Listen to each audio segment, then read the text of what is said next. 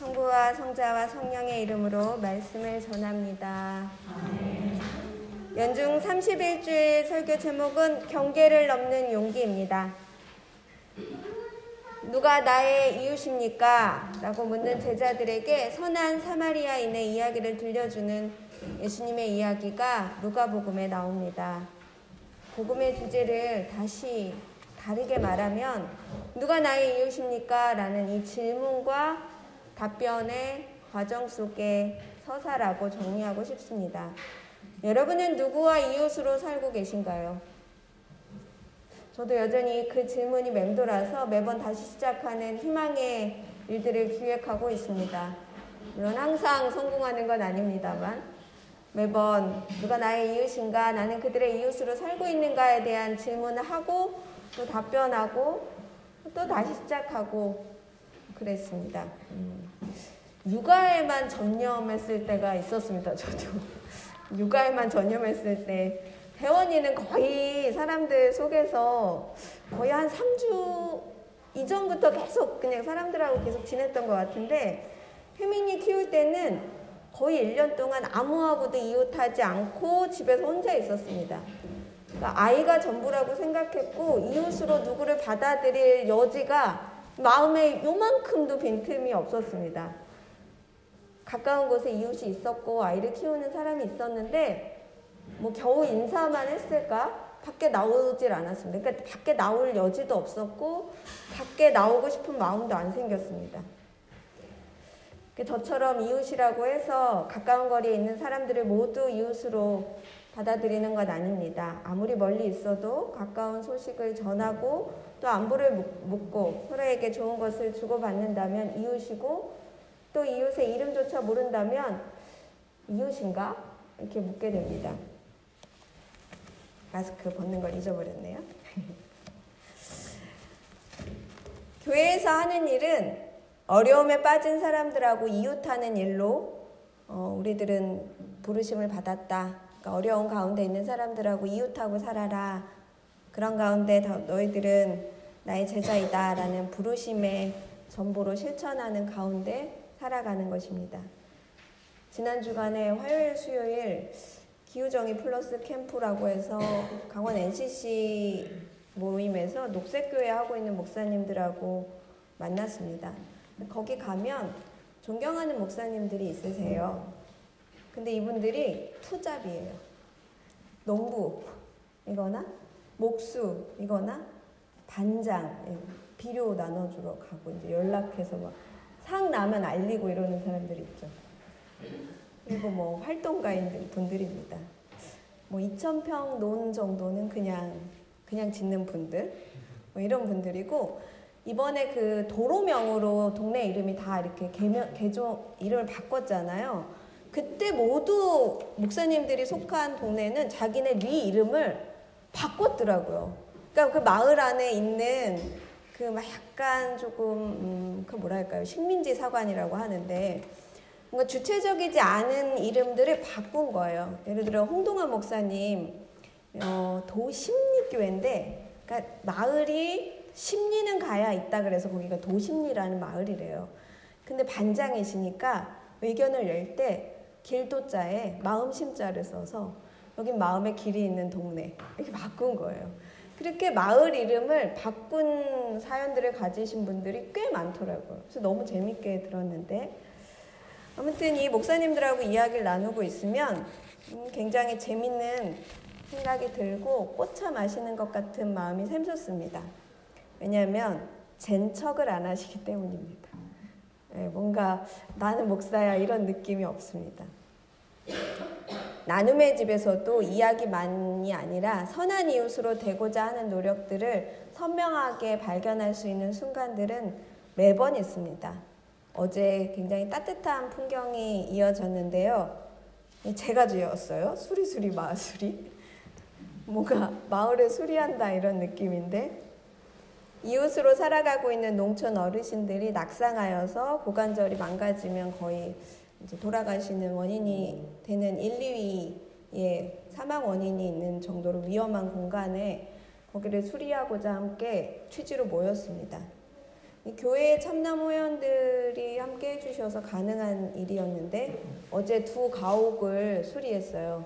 이 두 가옥이 놀랍게도 푸세식 화장실인데 그러니까 다 그런 건 아니지만 널판지 두 개 놓고 거기 위에 올라가서 대소변을 보신 거예요. 근데 위험하잖아요. 보행이 자유롭지 않으시기 때문에 굉장히 위험한 곳에 이제 거기 푸세식 자변기를 놔드리는 일부터 포함해서 계단이나 이런 것들을 수리했습니다. 어, 신비롭게도 후원해주는 곳들이 이런 수리를 해주지 않습니다. 보통 집수리는 어디에 해주는지 아세요? 담장이랑 지붕 수리를 많이 해요. 담장이랑 지붕 왜 하는 것 같으세요? 저는 왜 이유가 뭘까 이렇게 생각해 봤어요. 겉에서 다니던 보면은 너무, 너무 쉽게 거기가 보이는 거예요. 뭔가 무너질 것 같은 바깥의 환경 너무 잘 보이니까 거기에 이제 수리를 해주는 거죠. 그래서 집수리 사업의 지붕이랑 담장은 굉장히 많은데 이렇게 집안을 고쳐주는 사업이 많지 않고 또 고쳐주더라도 그 예산이 한정되어 있어서 이제 우선순위를 두고 수리해주는 경우가 많습니다. 이런 이유를 저희는 알기 때문에 이번에는 어떤 프로젝트나 이런 거 내지 말고 한번 우리끼리 돈 모아서 한번 해보자. 연초에 어, 한 가정에서 이제 어머니께서 돌아가신 어, 그 장례를 치르고 나서 장례식에서 모여진 돈을 후원하신 돈이 있어서 그것을 종잣돈으로 해서 이 사업을 진행하고 있습니다. 사람들의 삶이 얼마나 중요한지 알고 있는 나눔의 집 사람들은 이런 일을 하는 거죠. 누구의 이웃으로 살 것인가? 날마다 부족한 나를 내어 이웃들에게 무엇을 줄 수 있을까? 나는 과연 선한 이웃일까? 이렇게 믿는 사람들은 생각해 보게 됩니다. 오늘 복음 속에서도 그런 이웃이 나옵니다.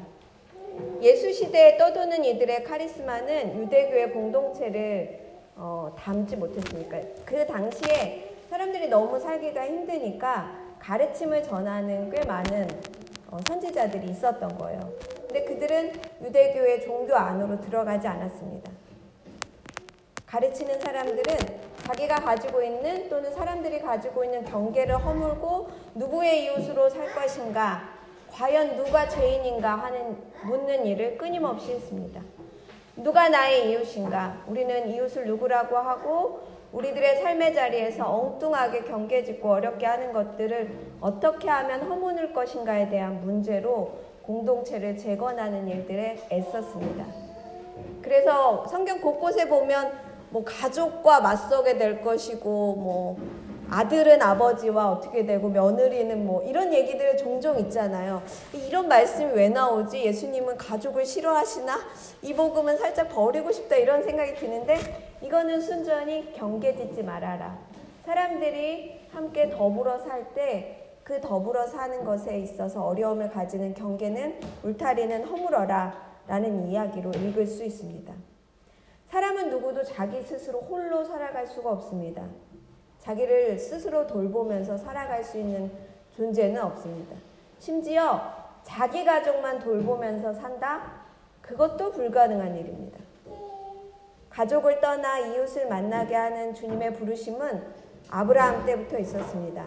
가족을 떠나 고향을 떠나 길을 떠나라는 계명 속에 과연 우리는 타인을 어떻게 만날 것인가라는 문제가 담겨져 있습니다. 오늘 복음 이야기도 이와 같은 이야기입니다. 제 이야기 잘 들어보세요. 어떤 사람이 있었습니다. 한 집의 가장이에요. 가족을 위해서 여러 가지 일들을 찾아보고 아, 어떻게 하면 제대로 된 벌이를 거둘 수 있을까 생각해 보게 됩니다. 집안에 물려받은 땅이 없었어요. 그리고 집안이 출세한 집이 아니었어요. 뭐 성전을 섬기는 제사장 집이거나 가르침을 전하는 율법학자의 집안이 아니었어요. 그래서 늘 가족들이 수고를 해도 배고프게 일수였습니다. 아이들의 울음소리, 그리고 돌보시는 노모, 아 이들이 어떻게 하면 배고프지 않을까 생각하게 됩니다.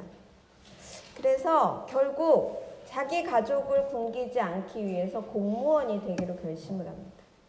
공무원인데 뭐냐 하면 자기 민족에게 세금을 거두어서 어, 다른 나라에 보내는 공무원이 되는 것입니다.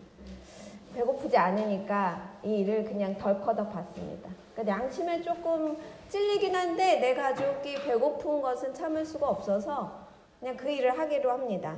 세간장이가 되어서 세금을 거두었더니 다른 문제가 생겨납니다.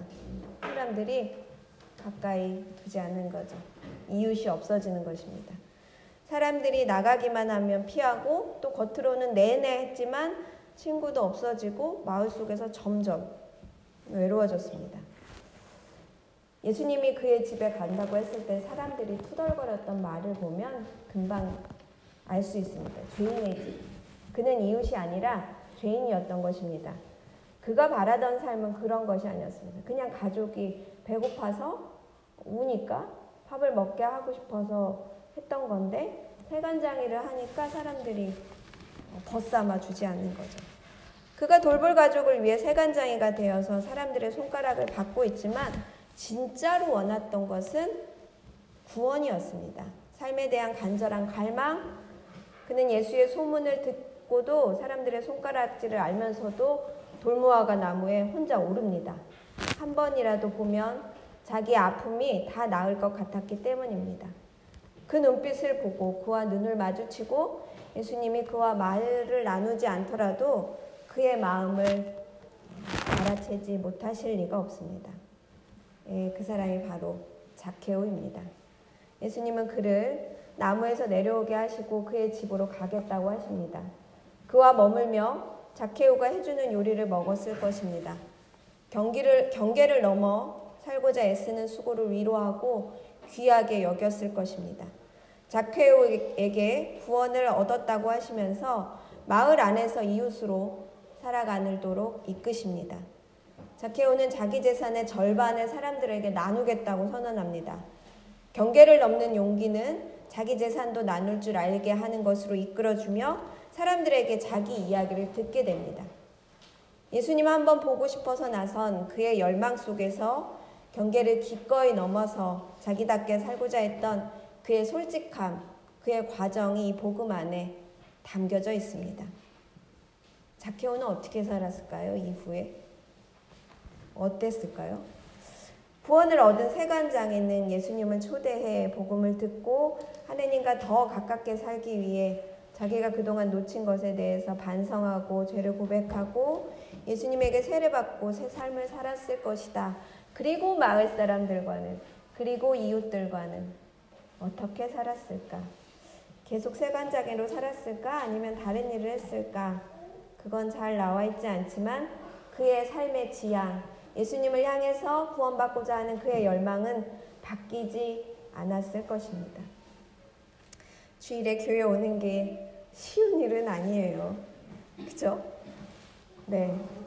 근데 우리가 교회에 온다는 거, 신앙생활을 한다는 거, 그것은 이웃을 어떻게 만날 것인가에 대한 식별의 눈을 가지기 위함입니다.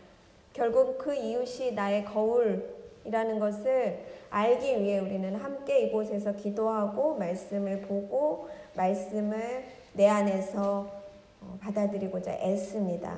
그들과 함께 정의롭고 평화로운 세상에서 사랑을 실천하기 위해 우리는 기도하고 있습니다. 어찌 보면 날마다 부족한 나를 열어 보이고 이웃에게 나를 내어주며 겸손과 온유로 친절을 베풉니다. 초대교회 공동체는 분명 그러했습니다. 그래서 복음의 길에 나서고 박해 속에서도 교회를 짓고 신앙을 이어갔습니다. 여러분, 마음의 촛불을 밝히시고 돌무화가 나무로 오르십시오. 지난날에 반성하고 지금 자리에서 이웃으로 살기 위해 내가 가진 거, 더 넘치게 가진 것을 내어놓고 삶 속에 희망으로 물들어가는 이 가을이 되시기를 빕니다. 여러분 안에 있는 성령께서 우리를 더 분명하게 그 길에 서도록 이끌 것입니다. 우리는 날마다 날마다 더 가까워지고 연결되고 있고 안전해지고 있습니다. 평화를 빕니다.